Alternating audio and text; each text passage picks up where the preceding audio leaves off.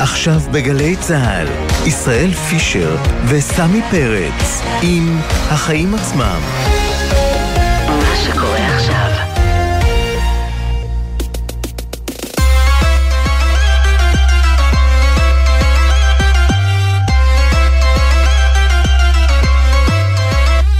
ערב טוב, עכשיו שש וארבע דקות, אתם על החיים עצמם, התוכנית הכלכלית-חברתית של גלי צה"ל, באולפן סמי פרץ, ולצידי ישראל פישר, שלום ישראל. שלום סמי, מה שלומך? אצלי בסדר, איך אתה? אצלי גם טוב, על כל הדיבורים האלה ביומיים האחרונים על אה, עלייה בשיעורי הריבית לשני אחוזים, הזכירו לי שוב שעדיין לא קניתי דירה, ועכשיו כשהמשכנתאות מתייקרות, אולי זה לא יקרה בזמן הקרוב. אז זהו, שפשוט תחכה קצת, כי יכול להיות שהפעם העלאת הריבית אולי תבלום את מחירי הדירות. אז uh, בזה אולי נעסוק uh, היום, אנחנו בענייני ריבית, נדבר עם מי שמתקשים בהחזרי המשכנתה, ננסה להבין בכמה כסף כבר התייקרה מש... משכנתה uh, ממוצעת, ואם היא עוד uh, תתייקר, ספוילר, כן, היא תתייקר. אוקיי, אתה ממש איש בשורות עבורי. בשעה הקרובה גם נסכם את עונת הפריימריז שנסגרת היום עם הבחירות המקדימות במרץ ובציונות הדתית. הם מקבלים ציון עובר פלוס בדמוקרטיה. עוד לא הסתיים היום. עוד לא הסתיים היום, אבל לפחות אלה מפלגות דמוקרטיות. אבל הציון נכשל גדול בהגנת הפרטיות, תכף נסביר. ונדבר גם על המסר המיוחד שאנחנו מקבלים היום מוול סטריט, שמזכיר לנו שהעולם חוזר קצת למסלולו לפני הקורונה. השווי של חברת זום ירד ב-85% מאז השיא שהיה באוקטובר 2020, והיום היא בעצם שווה כמו לפני המגפה ההיא ששינתה את העולם. כמעט מדד של כמה חזרנו לעבוד מהמשרד ולא מהבית, או לא עבודה מרחוק. אה, בהחלט אה, נושא מעניין. אנחנו נסיים עם מכבי חיפה, שתשחק היום בפלייאוף של ליגת האלופות, משחק ענק. אה, משחק גם מאוד חשוב כלכלית, כי אם היא תצליח לעלות, היא תיפגש עם הרבה מאוד כסף, ויש לכך הרבה מאוד השפעות על הכדורגל הישראלי. אגב, גם על קבוצות אחרות. מי שחושב שזה עניינה הפרטי של מכבי חיפה, טועה. יש לזה תגובות שרשרת. אוהדי הנציגות האירופיות, תאזינו. בדיוק. אז אנחנו נדבר גם על העניין הזה. אתה יודע שאני אוהד את מכבי חיפה, אז אני מחזיק לה במיוחד אצבעות, אבל לפני הכל, סמי, מה הכותרת שלך? אז תשמע, אתמול דיברנו כאן על התביעה הייצוגית שהוגשה נגד מקדונלדס, והיא הסתיימה בפשרה, סליחה, ארוחות בשווי חמישה מיליון שקלים שיינתנו לעמותות רווחה. אז היום יש בקשה לתביעה ייצוגית אחרת נגד חברת הקורקינטים טיר.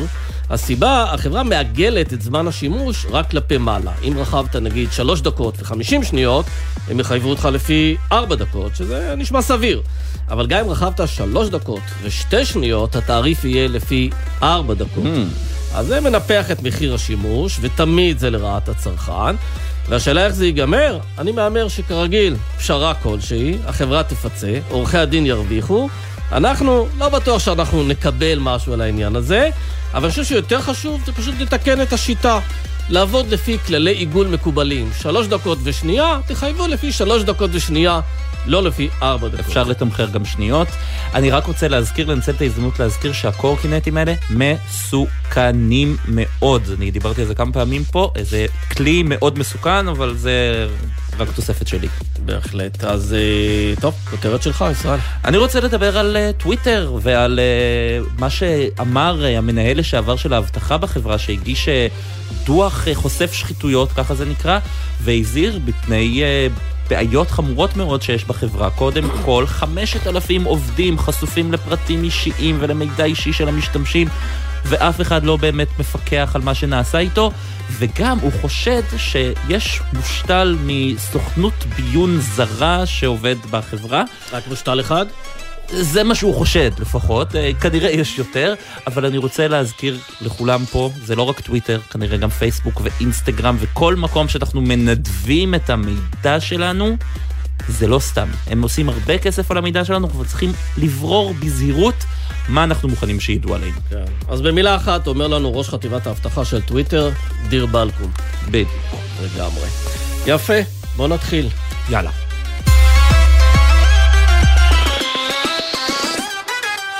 אז הריבית עולה ל-2 אחוזים, זה הריבית של בנק ישראל. צריך להגיד שבבנקים הריבית הפריים היא 3.5 אחוזים, ועל זה מוסיפים עוד ועוד, ומשקי הבית באמת אה, התקשו גם עם האוברדרפט, ובעיקר עם החזרי המשכנתה. אנחנו רוצים לדבר עם שניים, עם אילנית כהן, תושבת מעלה אדומים, שלום לך. שלום וברכה. את לקחת אה, משכנתה, ואנחנו רוצים גם להעלות את שימי אדזשווילי, חבר בהנהלת התאחדות יועצי המשכנתאות, שגם יהיה איתנו על הקו. שלום שימי. שלום, מה נשמע? אה, אנחנו בסדר, אנחנו רוצים להתחיל איתך, אילנית. את לקחת הלוואה, תספרי לנו כמה, למה ואיך את מושפעת מהעלאת הריבית עכשיו. אה, אוקיי, אני לפני כשלוש וחצי שנים, ארבע שנים, אה, החלטתי שאני חייבת לשדרג את הבית לבית יותר גדול. מכרתי את הבית הקטן ונאלצתי לקחת עוד משכנתה של מיליון שמונים. שזה אגב פחות או זה. יותר, קצת יותר מהלוואת משכנתה ממוצעת שאנשים לקחו בשנה האחרונה. נכון, נכון.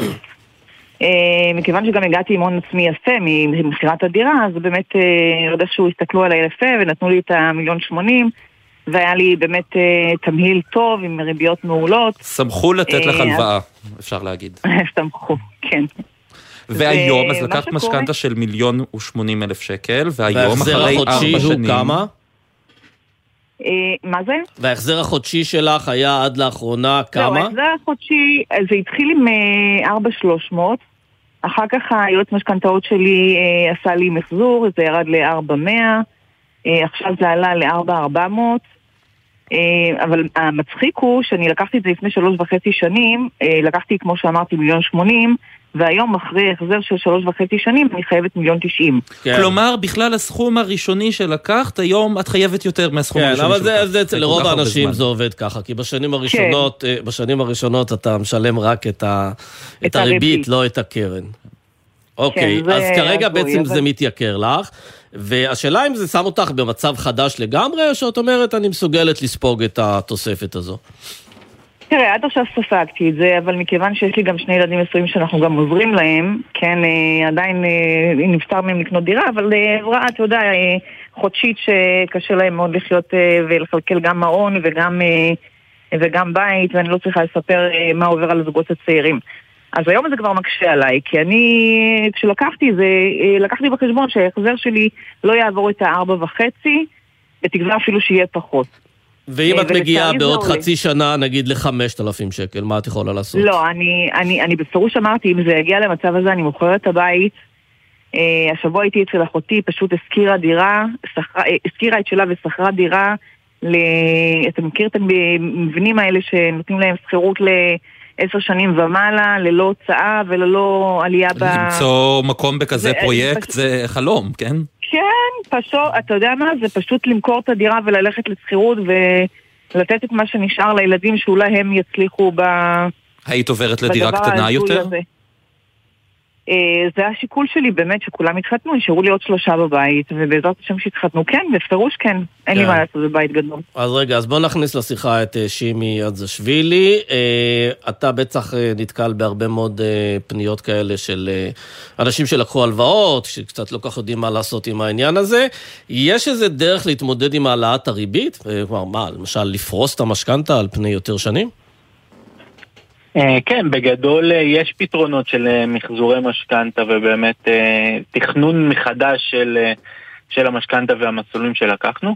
וכמובן אם לקחנו למעט שנים או לתקופה קצרה יותר את המשכנתה אז אולי אפשר להאריך מעט את התקופה כדי להגיע לאותו החזר שאנחנו אומרים אנחנו באמת יכולים לחיות איתו ואני תמיד אוהב להגיד את המשפט לחיות עם המשכנתה ולא בשביל המשכנתה. בסוף כן. אנחנו הרבה נכון. פעמים משקי בית מרגישים שהמשכנתה היא זו שמנהלת אותנו ולא הלכנו. לא, אבל אתה יודע, אומרת אילנית שהיא תשקול אפילו אפשרות למכור את הדירה אם ההחזר החודשי יגדל, אבל עדיין אנחנו צריכים לגור איפשהו, ולגור עולה כסף, אז משלמים גם דמי שכירות. אתה היית ממליץ לה, לאילנה, למכור את הדירה אם ההחזר יגדל? אה, שוב, אה, העניין הוא פרטני ובהחלט אה, אם היא שוקלת אולי כזה דבר, אולי בהחלט יכול להיות מעניין לקנות אה, משהו קטן יותר ולמכור באמת את הדירה. רגע. אילנית, יש לך אולי שאלה שאת רוצה להפנות לשימי? אולי הוא יכול אה, לסייע לך במשהו? אה, האמת שיש לי באמת יועץ משכנתאות, ייעוץ for you של שקד כהן, והוא נהדר. אני הייתי רוצה לשאול באמת, אם ניתן, איך ניתן להקטין את ההחזר, או, ש, או סתם עוד שאלה מסוימת, האם ניתן בתקופה הקשה הזאת לעשות איזושהי הקפאה של המשכנתה, ולהתחיל לשלם אותה נגיד בעוד שבעה, שמונה חודשים, להמשיך, סליחה, לא להתחיל, להמשיך לשלם אותה בעוד שבעה, שמונה חודשים, ש, שהמצב קצת, אתה יודע, אחרי הבחירות, נדע מה קורה לפה או לכאן, האם יש אפשרות כזאת? אגב, הקפאת משכנתה, אני כבר נדחף פה לשאלה, אני חושב שזה, אה, את יודעת, הריבית נצברת בתקופה הזאת והריבית עוד תעלה. אז זה לא, ש... זה לא שאת כאילו תחסכי את הכסף הזה, אולי יקל עלייך בטווח הקצר, אבל ההלוואה הזו תחכה לך לטווח הארוך. שימי, תשיב במקומי. לא, לא רק שהיא תחכה, היא תהיה אפילו הרבה יותר גדולה מבעבר, וכמובן שהיא גם uh, תקשה על ההחזרים, והריבית בריבית שתצבר פה היא, היא הופכת להיות משמעותית מאוד, אה, ושוב, תעשה לך יותר נזק מתועלת.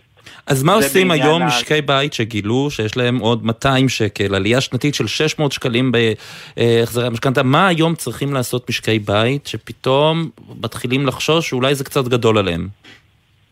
אה, אז אחד, קודם כל, מי שבאמת מרגיש את הקושי כבר, אז בהחלט להתחיל לבחון אה, מחזור משכנתה. אה, בכל בנק בעצם יש דוח שנקרא דוח יתרות לסילוק משכנתה. פשוט להוציא אותו, לשלוח אותו ליועץ רשום בהתאחדות יועצי המשכנתאות, שיבדוק האם כדאי לעשות את המחזור הזה, מה נכון לעשות, האם לשנות מסלולים, לתכנן מחדש את ה... את המשכנתה, אולי להאריך באמת תקופה מעט אה, לתקופת זמן הקרובה. אגב, שימי, רק צריך לציין שמחזור משכנתה בתקופה של ריבית עולה, אה, כרוך הרבה פעמים בעמלה, נכון. בעמלת פירעון מוקדם. אתה משלם קנס על הדבר נכון. הזה. נכון. דו, דו, דווקא קצת הפוך, בזמן ריבית עולה אנחנו פחות חוששים למחזר, כי בגלל שהריבית כרגע במשק שמוכרים אותה יקר, כנראה שלנו יש אולי אפילו ריבית זולה יותר, אז אין קנס, כי הקנס הוא רק אם הריבית שלקחתי עכשיו שאני ממחזר, היא זולה יותר ממה שלקחתי במקום. זאת אומרת, קנסות כרגע כנראה שאין הרבה לאנשים, כי באמת הריבית עולה. אבל מצד שני, אתה נאלץ להתמודד עם ריבית גבוהה יותר. היום משכנתה, כן. בעוד חמש שנים אני ארצה למחזר, אולי פתאום תהיה ירידת ריבית, אז אני אהיה חשוף לקנסות. ופה בגלל זה הלכנו בהתאחדות יועצי המשכנתאות, אומרים לבנק ישראל, תעצור רגע, תירגע, אתה מעלה את הריבית אה, אה, ובהחלט אה, כדי להילחם באינפלציה. אבל בוא תחשוב גם על משקי הבית. כן, אבל רגע, אני רוצה להפנות זה... לשניכם את אותה שאלה, כי בעצם שניכם קצת מהתעשייה. אילנית, את מתווכת בתחום הנדל"ן. נכון. ואתה יועץ משכנתאות. אתם מרגישים שכתוצאה מהעלאות הריבית יש פחות פעילות בחודש, חודשיים, שלושה האחרונים? אני, אני אומר לך, זה כואב הלב, אני פשוט יוצאת לפעמים לסיורים ואני חוזרת עם דמעות בעיניים כי מגיעים אליי זוגות צעירים שעבדו מאוד מאוד מאוד קשה כדי לחסוך את ההון העצמי שלהם וגם ההורים עברו כמה שיותר ואז ברגע שהם רואים דירה שהם אוהבים אה, הם מגיעים למשכנתה ובעצם הם לא מקבלים את האישור העקרוני. המשכנתה זה מה ששובר אותם או הזינוק הכללי במחירי הדירות בישראל? קודם כל הם, הם צריכים לעבור את המשוכה הראשונה שזו המשכנתה. אוקיי? ואז הם מגלים בעצם שאו שהדירה שהם ראו היא מעל מחיר השוק ואז המשכנתה, השמאי לא מעביר את זה בעצם והם לא עוברים באישור עקרוני אה, או שהם מבינים שההחזר שלהם הוא יהיה גבוה מאוד ואז לא יהיה להם איך לשלוח את הילד למעון או אה, לקנות את הבשר או את העוף אה, לשבת. שימי, את תגע בזה האטה בתחום? אה, כן, מזהים באמת אה, בחודשיים האחרונים אה, האטה משמעותית. אנחנו מייחסים את זה גם טיפה לשלושת השבועות שהיו באמת, שבהם תקופה שפחות רוכשים דירות, אבל בהחלט רואים את השוק בירידה, בעיקר המשקיעים, שאנחנו רואים אותם פחות מחפשים כרגע את הדירות באמת כי הריבית מאוד גבוהה. אה, אבל גם הזוגות הצעירים שאותה משכנתה שהם רצו לקחת, אותה דירה שהם באמת רצו לקנות עכשיו, הם פתאום לא יכולים לקבל את המשכנתה שהם רצו, כי... צריך להזכיר דרך אגב שריבית של 2% מבחינה היסטורית היא לא מאוד גבוהה, כן? היו, נכון, נכון אבל, אבל, אבל לא, רק, לא רק הפריים עלה לנו, זה העניין פה. לא רק ריבית הפריים עלתה, גם הריביות הקבועות וגם הריביות המשתנות עלו. זאת אומרת, גם הבנקים פה קצת ניצלו את המצב והעלו מרווחים בצורה משמעותית. לא, וגם הריבית שצמודה למדד, הרי זה כל uh, לב נכון, העניין, שיש כן, אינפלציה, כן. וכשיש משהו צמוד למדד כן. אז הוא מתייקר, ואנחנו יודעים שהאינפלציה עלתה ביותר מחמישה אחוזים. נכון, אני אומר, גם המשכנתאות החדשות הם בעיקר כן. אלה שנפגעו. יפה, זאת אומרת, טוב. לקחת משכנתה חדשה מול אותה שנה, שנה קודמת, ההבדל הוא כמעט 900 שקלים בהחזר החודשי, וזה בהחלט משמעותי, משמעותי למשפחה בהחלט. שעכשיו רוצה לרכוש דירה. בהחלט. אילנית כהן נכון. ושימי ידזשווילי, תודה רבה לשניכם. תודה, תודה רבה.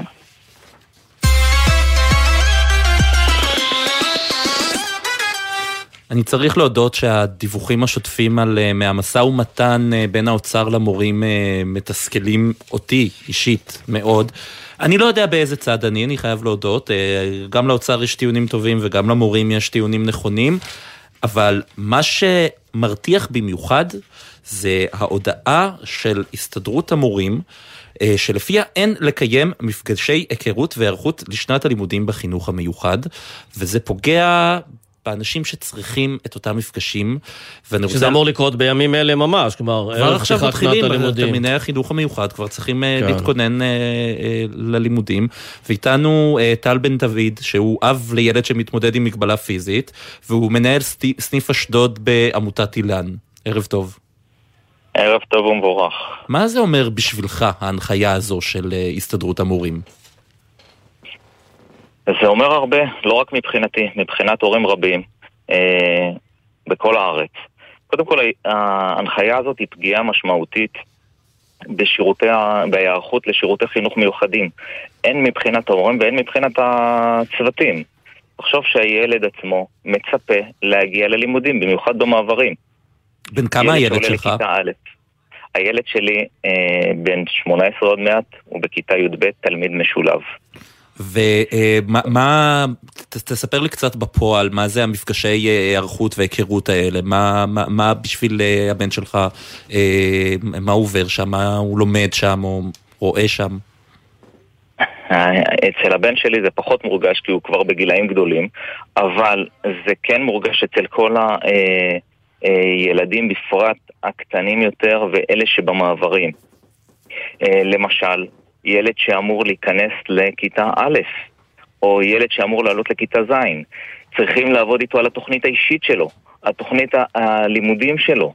צריכים אה, לראות מה הצרכים של הילד. וזה חשוב עוד יותר, הימי ההיערכות האלה, בגלל שלפני מספר ימים יצא חוזרי מנכ"ל שהם פוגעים משמעותית בשירותי החינוך מיוחד. למשל, לקחו סייעת אישית שהייתה מגיעה לילד, למשל סייעת כמו של הילד שלי, ונתנו אותה למספר תלמידים. כלומר, הטענות שלכם יש... זה לא רק נגד הסתדרות המורים, אלא גם נגד uh, משרד החינוך, שפרסם את חוזר המנכ"ל הזה. בו... בוודאי. הרי אם אתה לוקח סייעת אחת שהיא אישית לתלמיד ואתה הופך אותה לסייעת כיתתית למספר תלמידים, אי אפשר להגיד לילד, תמתין שנייה, אתה לא יכול לצאת לשירותים כי אני עם תלמיד אחר.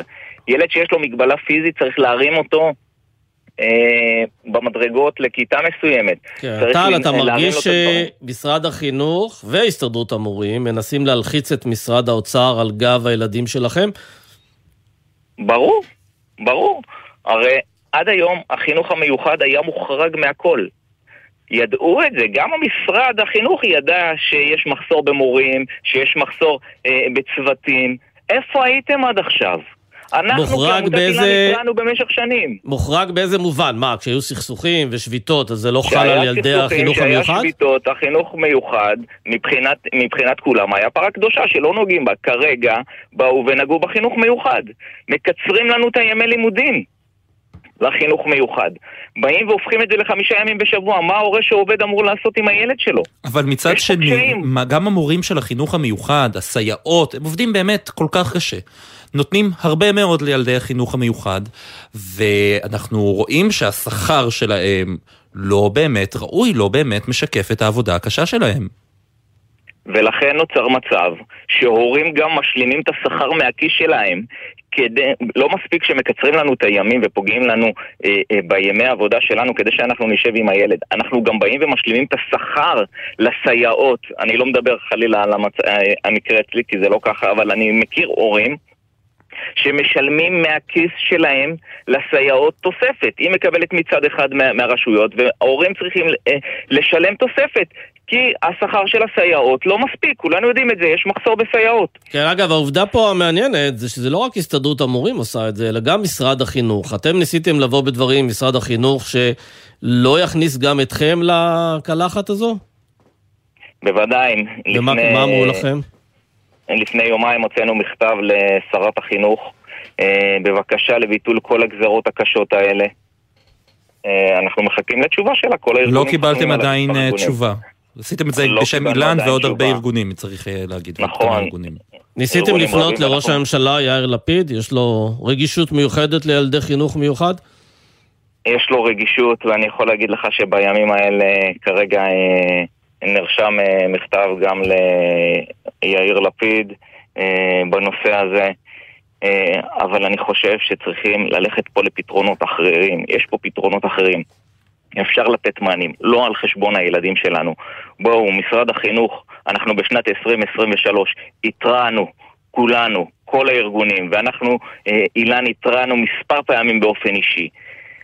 את הנושא של המחסור במטפלים וב- ובמורים ומורות בחינוך המיוחד, ידעתם את זה מראש. גם מבקר המדינה התריע על כך. אז לבוא אחרי אה, ועדת החינוך בכנסת ושעתיים אחרי להוציא חוזר מנכ"ל שהוא פוגע בכל תלמידי החינוך מיוחד, לבוא לעשות את זה, זה, לא, זה, זה פגיעה בהורים. זה פגיעה בהורים. ופגיעה בילדים שלנו. בהחלט. טל בן דוד, מקווה שייפתר המשבר הזה, לפחות במקרה שלכם, אה, ממש בקרוב. תודה רבה לך. תודה לכם. ויש לנו את ענייני משבר אה, סל התרבות, ש... אנחנו ממשבר כן, למשבר. ממשבר למשבר בתחום החינוך, אז אחרי שנשלחו מכתבי פיטורים ל-23 עובדי סל, תרבות, סל התרבות הארצי, וכבר נקבע תאריך פיטורים מיועד 1 בספטמבר, כעת אנחנו מתבשרים על כך שתוכנית סל התרבות הארצי תמשיך לפעול גם בשנה הבאה. עם הפרטים כתבת התרבות מאיה יהלום, שלום מאיה. שלום מישראל וסמי, אז אחרי אה, דיונים ארוכים ומסע בירוקרטי לא פשוט, תוכנית סל תרבות ארצי תמשיך לפעול גם בשנה הבאה.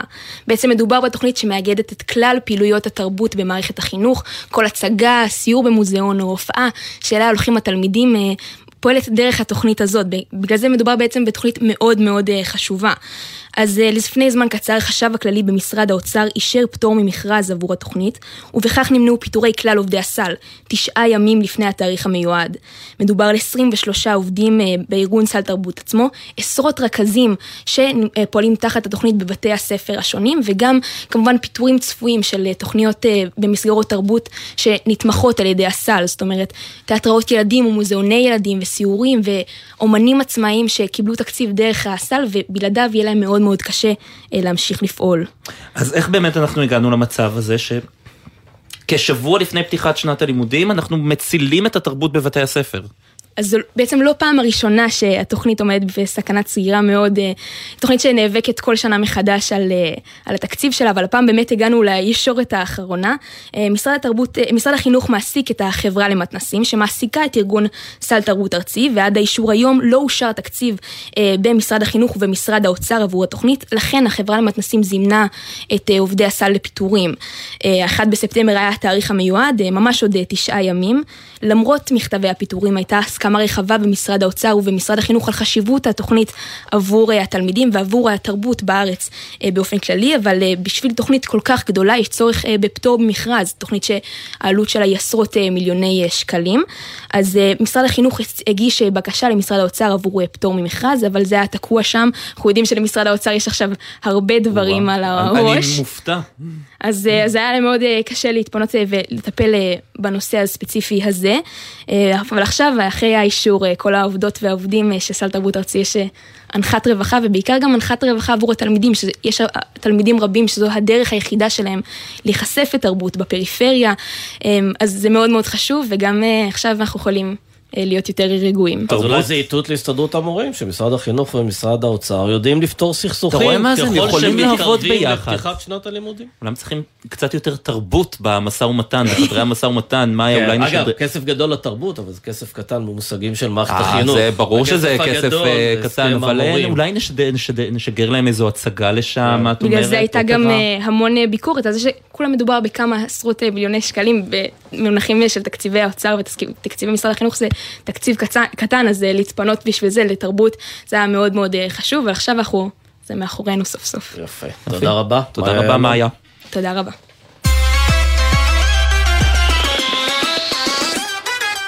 אתה יודע, סמי, אתמול אה, הכנתי ארוחת ערב. אה, והוצאתי מהמקרר טרד קפוא אה, לצורך אה, הכנה. היה בזה חלבון? אני כל כך נגעלתי, שלא יכולתי אפילו לפתוח את השקית. אני, אני, זה, בסופו של דבר סיימתי את זה עם uh, חביתה וסלט וטחינה, ובאמת לא יכולתי לעשות את זה.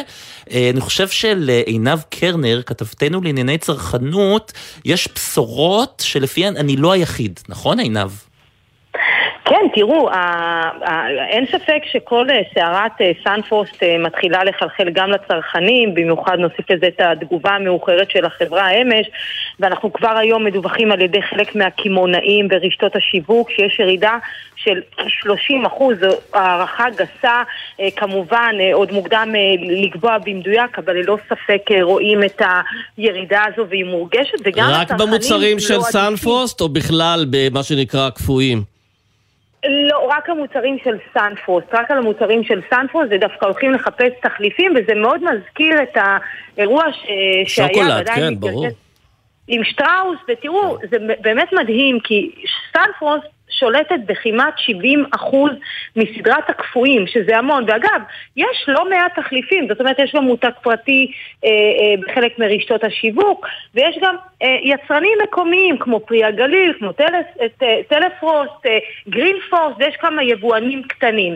אבל מסתבר שהצרכנים לא כל כך מכירים את זה, וגם במדפים, כמו שראינו בזמנו עם שטראוס, בכלל, לא רק שטראוס, עם כל היבואנים אה, אה, והיצרנים הגדולים שהם ככה תופסים מדפים שלמים, גם עכשיו, למרות ה recall המסיבי הזה של, של סנפרוסט, לפחות בשעועית הצהובה והירוקה, עדיין אנחנו רואים שטחי מדף, אה, אה, במקרה הזה שטחי. אז זהו, הם הורידו רק את השעועית הירוקה והצהובה, והמכירות של כל המוצרים הקפואים שלהם נפגעו, נכון? נכון, יש להם עוד הרבה מוצרים קפואים, זה לא... כמו הטרד שרציתי להכין אתמול בערב, כן? כמו הטרד למשל. אבל תראו, זה מלמד אותנו, סמי בישראל, שמצד אחד אה, יש פה כוח צרכני מאוד מאוד גדול, אם אנחנו רק נלמד להסתכל גם למקומות האחרים, אגב, גם מבחינת המחיר. דווקא בגלל שסנפוס זה נחשב למותג, וגם הכוח שוק המאוד מאוד גדול שלו, זה בא לידי ביטוי גם במחיר, ולכן דווקא המותגים הקטנים, הפחות מוכרים, אלה שפחות uh, תופסים נתח שוק היום במחירים יותר uh, זולים, ולכן uh, זו הזדמנות באמת להסתג... לסגל... אגב, יש מספיק uh, חלופות במקררים, במדפים? אז זו שאלה טובה. לא, אם תשאלו אותי, ממה שאני רואה במדפים אין מספיק, וגם אם יש חלופות, אז זה לא ממש ממלא כמו, כמו, כמו, כמו סנפרוסט. כן. אה, רואים טוב, את זה החלופה זה פשוט אה, ירקות טריים ולא לא כן. קפואים. אגב, יאללה. יש כן. הרבה שעושים את זה. יש הרבה שבאמת קונים את הירקות הטריים, מטפלים בזה לבדם בבית, בבית כן. ומקפיאים אותם. גם, זו גם אפשרות, זה נכון, זה קצת יותר עבודה, אבל אה, חיסכון בכיס וגם אולי יותר בריא, כן. אחרי שראינו את כל אה, חיות המחמד אה, בשקיות לאחרונה. כן, עינב קרנר, כתבתנו לענייני צרכנות, תודה רבה. תודה רבה לכם. סמי, יש לי אליך שתי שאלות. הראשונה היא, האם הצרכנים לדעתך יסלחו לסנפרוסט, כמו שאולי הם יסלחו לשטראוס? והשנייה היא, מה מגעיל יותר, סלמונלה או חתיכת נחש בשקית? אני הייתי שואל אחרת, חתיכת נחש או נחש שלם? Hmm, שאלה טובה. הוא כן. עכבר או חלקי ציפור כן. או שבלול? אני חייב לספר לך סיפור, לא יודע אם יש לנו זמן, אבל אני אספר סיפור. פעם הייתי באיזשהו יקב, ואמרו לנו שם ביקב שהדבר שמיוחד אצלם זה שהם בוצרים את הענבים אשכול אשכול, להבדיל מיקבים אחרים שבהם אה, בוצרים את זה באמצעות מכונות. אז אמרתי, למה זה כזה חשוב? אז אמרו לי, כשמכונה עשה את זה, אז היא לוקחת את האשכולות עם כל מה שנמצא על הגפנים, שזה הרבה פעמים נחשים, זוחלים, לטאות וכדומה, וזה נכנס כן. לתוך התערובת של הענבים שנסחטת לתוך היין. וזה נחשב גם כשר, כן. של הכשרות, אבל זה משהו אחר. אז בגלל הסיפור הזה אני מבין איך אה, נדחס אה, כן, נחש או עכבר או מה שזה לא יהיה. כמה הודעות. ונחזור, בהחלט.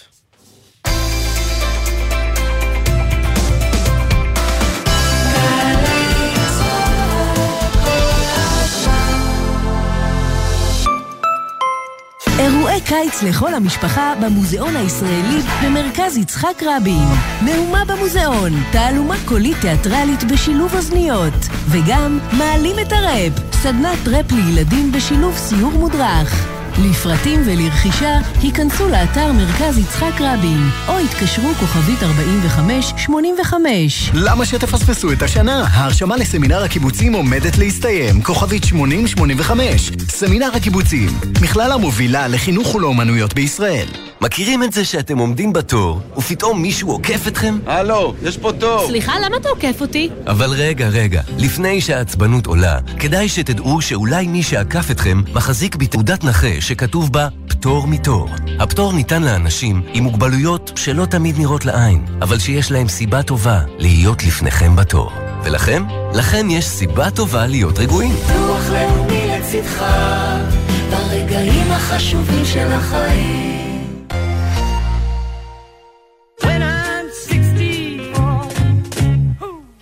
מזמן לא 64. פול מקארטני חוגג 80. עמית קלדרון, בסדרת תוכניות על אחד היוצרים ששינו את עולם המוזיקה, עם פינות מיוחדות, ראיונות עם אומנים שהושפעו ממנו, ומיטב הלעיתים מ-60 שנות יצירה. חוגגים 80 לפול מקארטני. עכשיו, באתר וביישומון גלי צה"ל, ובכל מקום שאתם מאזינים להסכתים שלכם. גבי ברלין, אגדת השירה בציבור, חוגג 80. בן וקובי פראג' מארחים אותו בתוכנית חגיגית לרגל יום הולדתו, עם המוזיקה, השירונים וחבריו הטובים. חמישי, 11 בלילה, גלי צה"ל. עכשיו בגלי צה"ל, ישראל פישר וסמי פרץ, עם החיים עצמם. חזרנו. אז מה, נעשה זום אאוט עכשיו? זום אאוט, יש ברירה? כן. מתי היה הזום האחרון שלך? אה, האמת די מזמן, לדעתי לפני שבועיים או שלושה. אני מגיע לעיתון כל יום, מגיע למקום עבודה, אני פחות עושה זומים. כן, אה, אבל- אבל כנראה שאנחנו לא היחידים, כי הרבה מאוד אנשים מתחילים לוותר על זה, או להשתמש בזה פחות, ואם המדד לזה זה מניית חברת זום, שצנחה ב-85%, אז כנראה... שזה 85% מהשיא שנרשם. באוקטובר אה, 2020, כשכולנו ניהלנו רק שיחות וידאו. כן, וכולם אמרו שזה הדבר הבא והדבר הזה וכולי. בקיצור, בואו נדבר על הדוחות הכספיים הלא טובים של החברה שפורסמו. אה, איתנו יניב רחימי, שלום. שלום סמי, שלום לכם. שלום ישראל. עיתונאי ואנליסט. אה, אז מה אנחנו רואים בעצם בדוחות הכספיים. של החברה? אמ, אני אפתיע אתכם, הדוחות הכספיים של זום, שפרסמה אותם אתמול בלילה, היו טובים, הם היו כל כך טובים, שבשורת הרווח הנקיים אפילו עברו את התחזיות שהחברה, שההנהלה נתנה רבעון קודם לכן. אבל עכשיו אני מסתכל על מה שקורה עם המניה ממש ברגעים אלה, והיא צונחת ב-14 אחוזים ושבע עשיריות האחוז. זו צניחה מרשימה. בדיוק, כמו שהצבא, אתם יודעים, צועד על קיבתו, השוק, שוק המניות, צועד על הציפיות.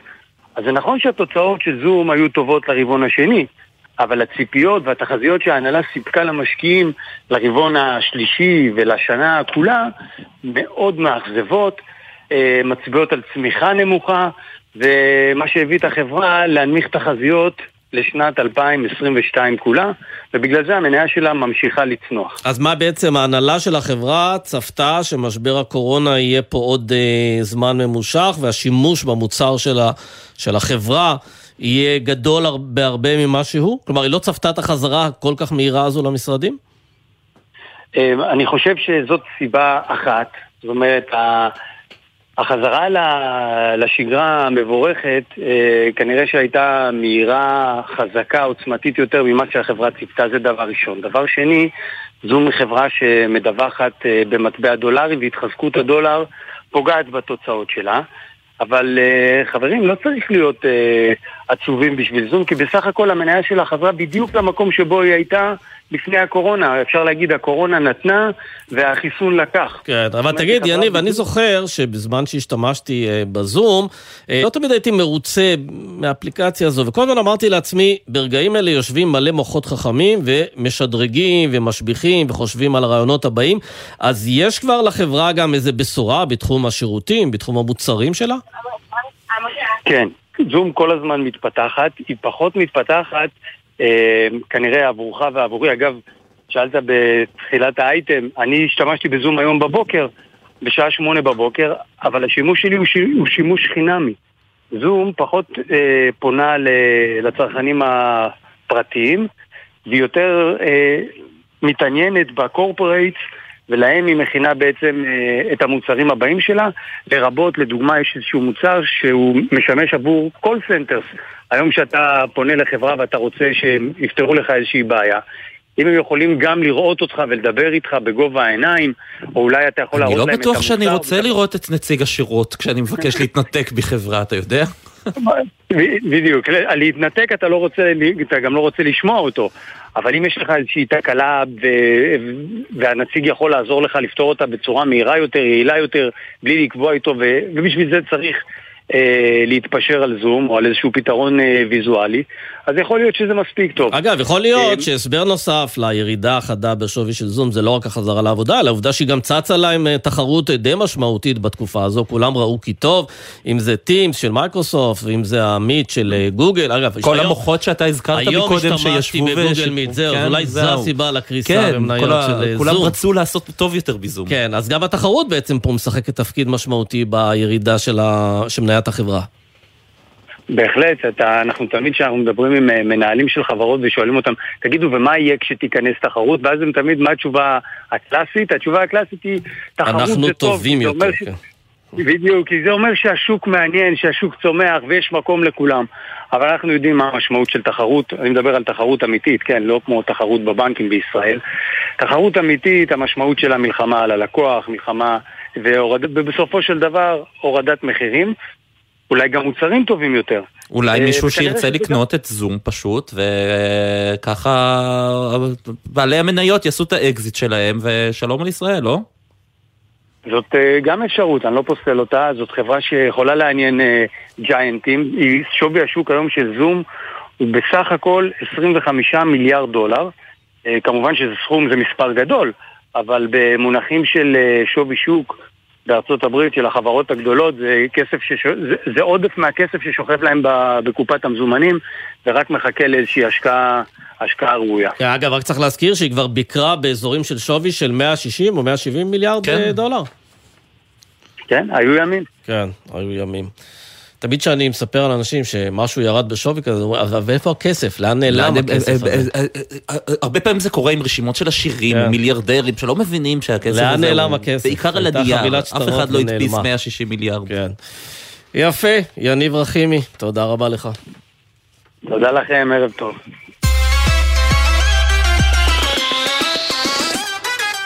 יש היום פריימריס. אני אני מאוד מתרגש, אני כן. חייב להגיד, אחרי שהיה את הליכוד לפני כן. אה, שבוע, משהו כזה, את העבודה לפני שבועיים, אז היום... גם במרץ וגם בציונות ציונות הדתית. הדתית. כן. שהציונות הדתית היא המפלגה של בצלאל סמוטריץ', ושעוד לא החליטו אם הם מתאחדים עם אה, איתמר בן גביר, ו- ובניגוד לבחירות שאנחנו מכירים, שבו אנחנו, בהם אנחנו הולכים לקלפי ומשלשלים פתק, פה הכל דיגיטלי, ממש...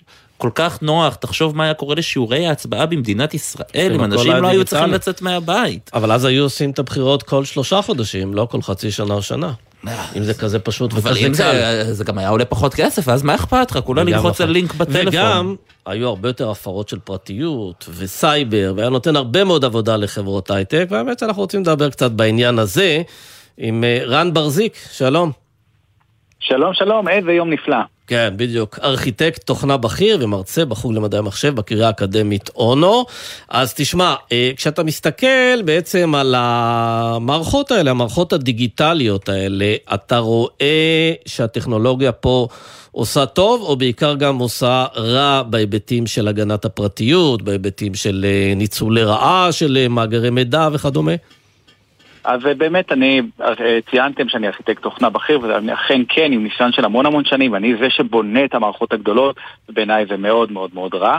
אה, גם בגלל חשיפות שונות של פרצות אבטחה ופרצות אחרות, שתמיד מתלווה לכל וכל מפלגה בפריימריז. מה, מה, איזה מידע אפשר להוציא על המצביעים, על הבוחרים בבחירות האלה? אז למה אפשר? בואו נדבר על מה שכבר יצא. אז אה, גם הליכוד וגם מרצ, הנה שתי כתבים של המציאות הפוליטית היום, אה, בעצם היה להם אה, באג במערכות, חולשה שהיא מאוד מאוד קלה לניצול, גם מאוד קלה למניעה, אבל כמובן שאף אחד לא צריך למנוע אותה, שאפשרה לכל אחד לבנות מאגר נאה מאוד של כל המתפקדים של המפלגה. עכשיו אתם אומרים, אוקיי, מה אכפת לי אם נניח ידעו שאני אה, אה, מתפקד לליכוד או מתפקד למרץ? זה מאוד מעניין אם למשל הבוס שלך הורה לך להתפקד למפלגה מסוימת, או שהבוס שלך הוא מישהו אה, שמתנגד לאותה מפלגה והוא מגלה שאתה מהמפלגה הזו. זה רע מאוד למשל אם רוצים כל מיני נוכלים, רוצים לטרגט אותך. בוא תשלם למפלגה הזאת והזאת את דמי הפיקדון, למרות שהם בכלל לא מפלגה, ושולחים לך אס.אם.אס, כולנו מקבלים את האס.אם.אסים האלה כל הזמן. זה רע. זה מידע שגם רשות הגנת הפרטיות הגדירה אותו כמידע סודי, הוא מוגדר, באמת יש חוק פרטיות, מוגדר כמידע סודי, והמפלגות, כל מערכת פריימריז, שוב ושוב חושפות אותו לכל אדם שיש לו כלי הפריצה ידוע, דפדפן. רגע, אני... אבל מה המידע הסודי? כי את השם שלי העולם יכול uh, למצוא. אה, את, הש... את השם של אבא שלי כן. ואת התעודת זהות גם כן קל למצוא. Uh, את העובדה שאני מצביע בבחירות גם אפשר למצוא. הדבר הסודי היחידי אולי זה למי אני מצביע, לא? אה, נכון, וגם זה דרך אגב בבחירות דיגיטליות. אין אה, מה שנקרא מפתח קריפטוגרפי, קודם כל, אה, דרך אגב, הודות לאלקטור ומה שקרה עם אלקטור בפריימריז של הליכוד הקודם, יש עכשיו לכל אחד בכל העולם, כל מי שרוצה, יש לו את מאגר הבוחרים המלא, עם השמות ומספרי תעודת הזהות והכתובות המעודכנות והכל, יש לכל אחד עכשיו. ואחד. שתיים, כשאנחנו באים להצביע דיגיטלית, יש בעיה עם אנונימיות של ההצבעה. וגם יש בעיה עם אימות ההצבעה. כלומר, אנונימיות של הצבעה זה יש מישהו בליכוד, או בציונות הדתית, או במרץ, או בעבודה, שיודע למי כל מתפקד הצביע, במי הוא בחר? באופן עקרוני, לפי זה כן. אפשר בהחלט אה, למצוא את מי שהצביע. שוב, אני לא רוצה לחוות דעה, דעה על מערכת ההצבעה, גם לא בחנתי אותה, לא מבחינה קריפטוגרפית. אני מדבר באופן כללי. באופן כללי, כן. בקרב הקריפטוגרפים, שזה האנשים, אה, אה, אה, המדענים, שאמונים בעצם על בניית האלגוריתמים של ההצפנה אה, ושל ההתממה, יש אחידות דעים חד משמעית, שכרגע אנחנו עוד לא שם מבחינת בניית אה, אה, אלגוריתם הצפנה או התממה בטוח. אנחנו עוד לא שם. מבחינת קריפטוגרפית. זה מאוד מאוד קשה להשיג. עכשיו, מהצד של מתכנת שבונה ומכיר את המערכות כאלה, מאוד מאוד קשה לבנות מערכת מובטחת כזאת, במיוחד במדינת ישראל, שבו ונגיד אינה מצטיינת במיוחד באבטחת מידע. תגיד לי, רשות לא. הפרטיות, הרי היא מנסה מדי פעם להילחם בתופעות האלה, חוסמת כל מיני נכון. תוכנות, אבל אה, אנחנו לא רואים שהמפלגות, אה, לא יודע מה, ממש אה, מתות לפתור את הבעיות האלה. למה לא? הן לא רוצות מערכת בחירות תקינה ונקייה לחלוטין? כדי לבנות מערכות כאלה צריך כסף, ומפלגות צריכות כסף. אנחנו כולנו שמענו וקראנו על הגירעונות השונים של המפלגות, וזה הרבה כסף. לזכור מתכנתים, במיוחד עדיין הייטק עדיין מושך את רוב הכישרונות, ומתכנתים לא אוהבים לעסוק בשוק המקומי, ובשביל לבנות מערכות מאובטחות צריך הרבה מאוד כסף, הרבה מאוד כישרון, במיוחד שלא תמיד אפשר לעשות את זה. לא תמיד זה קל כל כך. ושוב ושוב אנחנו רואים באמת חולשות אבטחה שהן אפילו מביכות, שבאמת חושפות גם מתפקדים וגם, לכו תדעו, גם מצביעים. דרך אגב, עוד משהו. אבל זה לא נשמע לי כמו איזה דבר נורא מסובך, זה לא, אתה יודע, שירותים פיננסיים שבאמת אפשר אה, פה לגנוב את הבנק או משהו כזה. אתה מדבר על... זה מאוד מסובך. למה? שתי סיבות. קודם כל, עוד לא, עוד לא, אין את הפתרון הטכנולוגי שמונע, למשל לצורך העניין, מאבא של חיים נבוט לעמוד, מאחוריך בזמן שאתה מצביע, אוקיי? זה למשל, אני עוד לא, לא מצאנו פתרון אם נעשה. אה, הצבעה דיגיטלית. בוא נתחיל עם זה. אה, דבר שני, אם אתה נניח, אה, יש הונאה בכרטיס אשראי, ורובנו נפלנו להונאות אלו ואחרות בכרטיס אשראי. אז מחזירים את הכסף, הכל בסדר. אם יש הונאה בבחירות, מה שהולך לאיבוד זה אמון הציבור בשיטה הדמוקרטית, ואת זה אי אפשר להחזיר. היו מדינות שניסו לעשות בחירות כלליות בשיטה דיגיטלית? יש את אסטוניה שעדיין ממשיכה, דרך אגב, אה, רק 40% מקרב המצביעים עושים, הם בוחרים שם דיגיטלי, עכשיו מעדיפים את השיטה הישנה. היו לא מעט מדינות, באמת מצרפת ועד אוסטרליה, ובאמת המון מדינות גם באירופה וניו זילנד, שניסו לעשות הצבעות דיגיטליות, גם תושבים בתוך המדינה, גם תושבים מחוץ למדינה, וכולן אה, אחת אחרי השנייה, וגם התפרסמה בארץ סקירה מאוד מאוד נאה על זה, אה, שפרופסור אור דונקלמן כתב, אה, שבאמת חזרו בהן בגלל כשלים חוזרים ונשנים, כולל חשדות להטעות בבחירות. ושוב, בניגוד אה, עונת אשראי, שאפשר להחזיר את הכסף. פה ברגע שהעם, רוב העם, רוב המצביעים חושדים שגם ככה הכל מוטה, אה, מרמים אותנו, זה, אז זהו, הלכה שיטה דמוקרטית, הם לא יוכלו להצביע. כן, תגיד לי, אם אתה מנסה לדרג את הגופים פה בישראל לפי רמת האבטחה שלהם, איפה אתה שם את המפלגות, אה, את המערכת הפוליטית, בהשוואה לגופים אה, עסקיים, פרטיים? נראה לי שנתת תשובה עם הצחוק הזה. חלק מהמאזינים קראו את דנטה, the inferno, יש שם למטה את הבור השביעי, כפי שרן צור שר עליו, אז באזור ההוא. או-אה, עד כדי כך? שוב ושוב, אנחנו נתקלים, באמת במערכת הבחירות הזאת, שוב ושוב, באמת כשלים שהם מגוחכים, כל אחד... אבל ישראל לא מעצמת סייבר. ברור שמעצמת סייבר. אבל אתה יודע, זה כמו שפעם היו משווקים הרבה תפוזים, אז את התפוזים הטובים אתה מייצא, את הבררה אתה משאיר פה. בדיוק. כן. באמת, אני מתכנת של 20 שנה. כמה מתוך 20 השנים האלה כתבתי קוד לאתרים ישראלים? כן, אבל זה גם בחירה כן. שלך, כי אולי אתה מתפרנס טוב יותר בלעשות את זה למה שפונה לייצוא. באופן מפתיע, רוב האנשים מעדיפים לעבוד לפי תמריצים כלכליים ולא...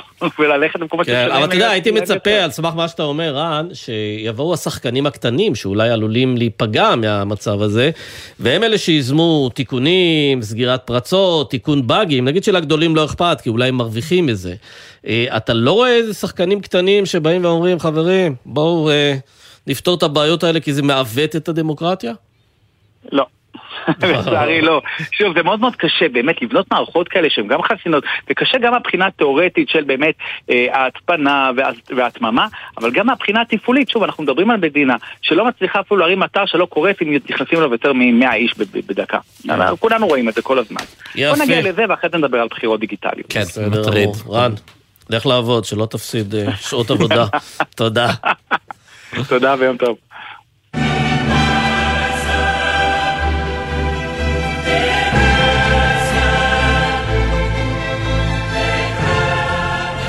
טוב, מרגש, תגיד. זה מרגש, אבל אני רוצה להגיד שאני כועס קצת על העורך שלנו, על בן נצר. כי? מה הוא עשה? שלא יפתח עין. אה, זה לקשב שלא יפתח עין. היום, ב-10 בלילה, שעון ישראל, משחקה של מכבי חיפה, הקבוצה שאני אוהד, מעיר ילדותי, מול הכוכב האדום בלגרד. וחוץ מזה, שזה כבוד אדיר להיות היום אוהד ירוק, אה, בתקווה שיהיה כבוד עוד יותר גדול, יש בזה המון כסף. כן, המון. לגמרי. אז אנחנו נשאל את אה, יונתן גריל, כתב חדשות הספורט. שלום. של... שלום לכם, ערב טוב, ישראל וסמי. כמה שווה ניצחון של מכבי חיפה היום בדולרים? קודם כל, כמו שאמרתם, זה שווה המון המון כסף.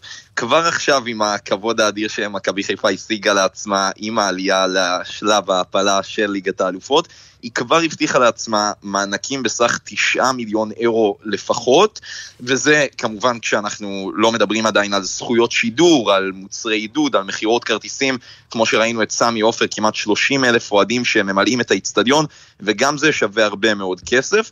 אבל אם מכבי חיפה אכן תנצח כלומר, כבר 30 מיליון שקל, וזה אחרי שהאירו נחלש, אבל בסדר.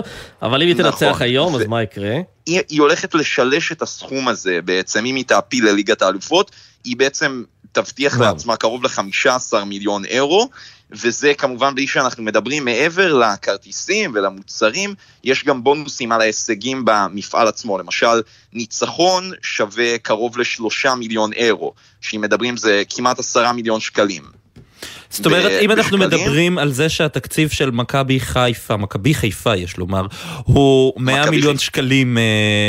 הם אה, בעצם יכולים להגיע, להרוויח, אם הם יעפילו לליגת האלופות, הם בעצם מרוויחים כמעט יותר מחצי מהתקציב השנתי שלהם, שזה סכום, זה, זה סכומים באמת אסטרונומיים, בטח בכדורגל הישראלי, ובטח כשאנחנו מדברים שהתקציבים הגדולים, כמו מכבי חיפה, שיש את התקציב של קרוב ל-100 מיליון שקלים, יש רק מעט מאוד קבוצות שמגיעות לסכומים האלו, הפועל באר שבע, מכבי תל אביב ומכבי חיפה. אגב, צריך להגיד שזה שמכבי חיפה תבטיח לעצמה את הסכומים האלה, אני לא אוהד מכבי חיפה, אני אוהד באר שבע, אבל העובדה שמכבי חיפה תרוויח כל כך הרבה כסף, היא טובה גם לקבוצות שבכלל לא משתתפות במפעלים האירופאיים, כי ברגע שיש למכבי חיפה הרבה מאוד כסף בקופה, היא יכולה לקנות מקבוצות קטנות את השחקנים שלה. שלהם ולשלם יותר. אז הכסף הזה גם מתגלגל בכל המערכת. נכון, הכסף הזה מתגלגל, בתו... אין ספק שהכסף הזה מתגלגל בתוך המערכת, ואם אמרת גם שאתה אוהד באר שבע, גם באר שבע יכולה לעשות לא מעט כסף. או, הנה סמי חדשות היום בשבילך. כמה? תרגיע אותי, כמה יכולה לעשות? זה אם, אם הם ינצחו את קריובה במשחק הגומלין, ויעפילו לשלב הבתים של הליגה האזורית, הקונפרנס ליג, הם ירוויחו קרוב לשלושה מיליון אירו. שזה בעצם אנחנו מדברים על משהו כמו תשעה מיליון שקלים, ועוד חצי מיליון אירו על כל ניצחון, שגם זה סכום לא מבוטל, ושוב, צריך להזכיר שמדובר רק בסכום על עצם ההעפלה או על עצם הניצחון. בסופו של דבר, כשאנחנו רואים שחקן כמו פיירו שכבש צמד במשחק הראשון בסמי עופר, כשאוהדים הולכים ורוכשים את החולצה שלו בחנות הרשמית, זה גם מגלגל הרבה מאוד כסף למועדון. כן, שלא לדבר על זה שאם הקבוצה עולה לליגת האלופות והשחקנים שלה מככבים, אז הקבוצה גם יכולה למכור אותם באירופה בסכומים הרבה יותר גבוהים מאשר הסכומים שבהם היא רכשה אותם.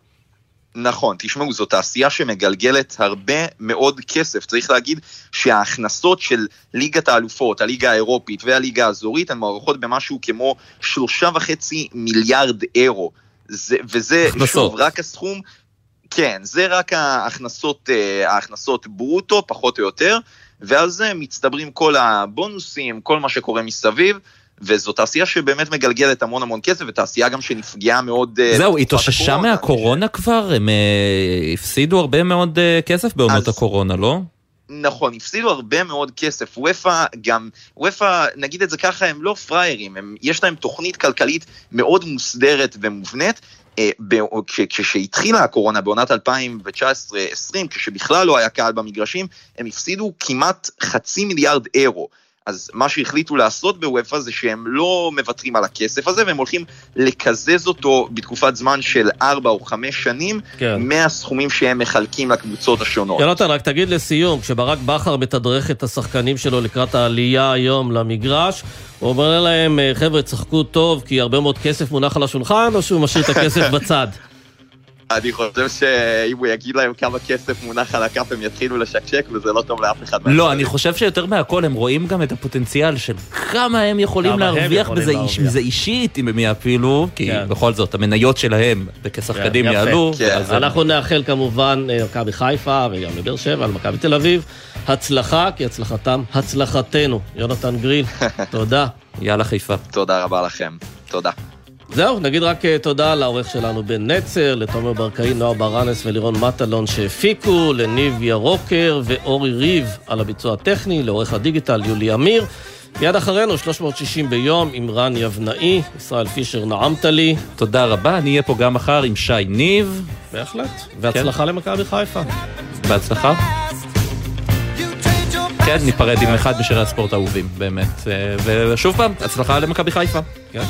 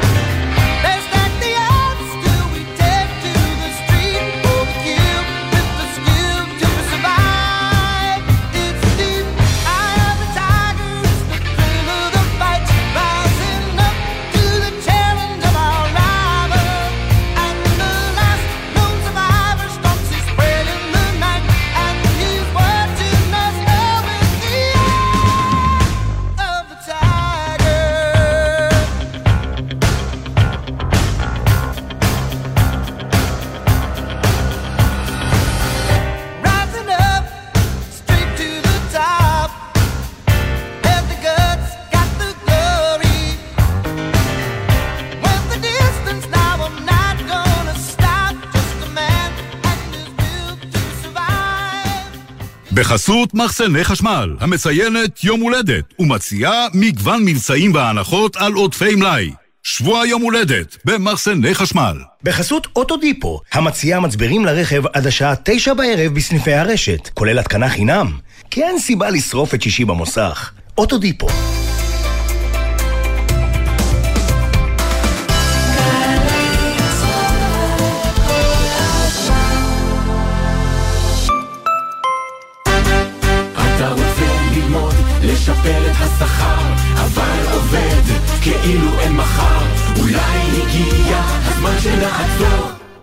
כדאי, כמה אפשר לבחור? למה לבחור בין לימודים לקריירה? האוניברסיטה הפתוחה מציעה תואר שני המשתלב במסלול החיים. הגשת המועמדות בעיצומה, כוכבית 3500.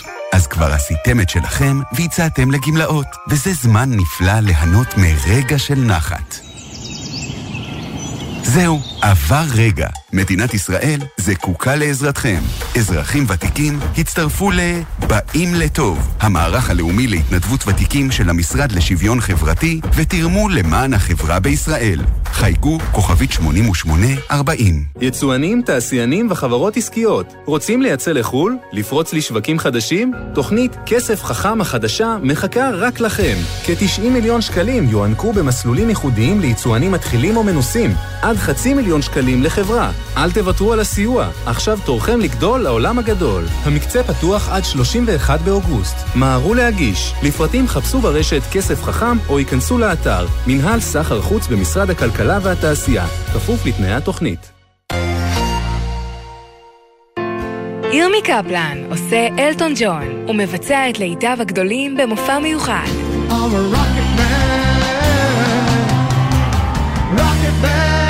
חמישי, עשר בלילה, זאפה הרצליה, ובקרוב בגלי צה"ל.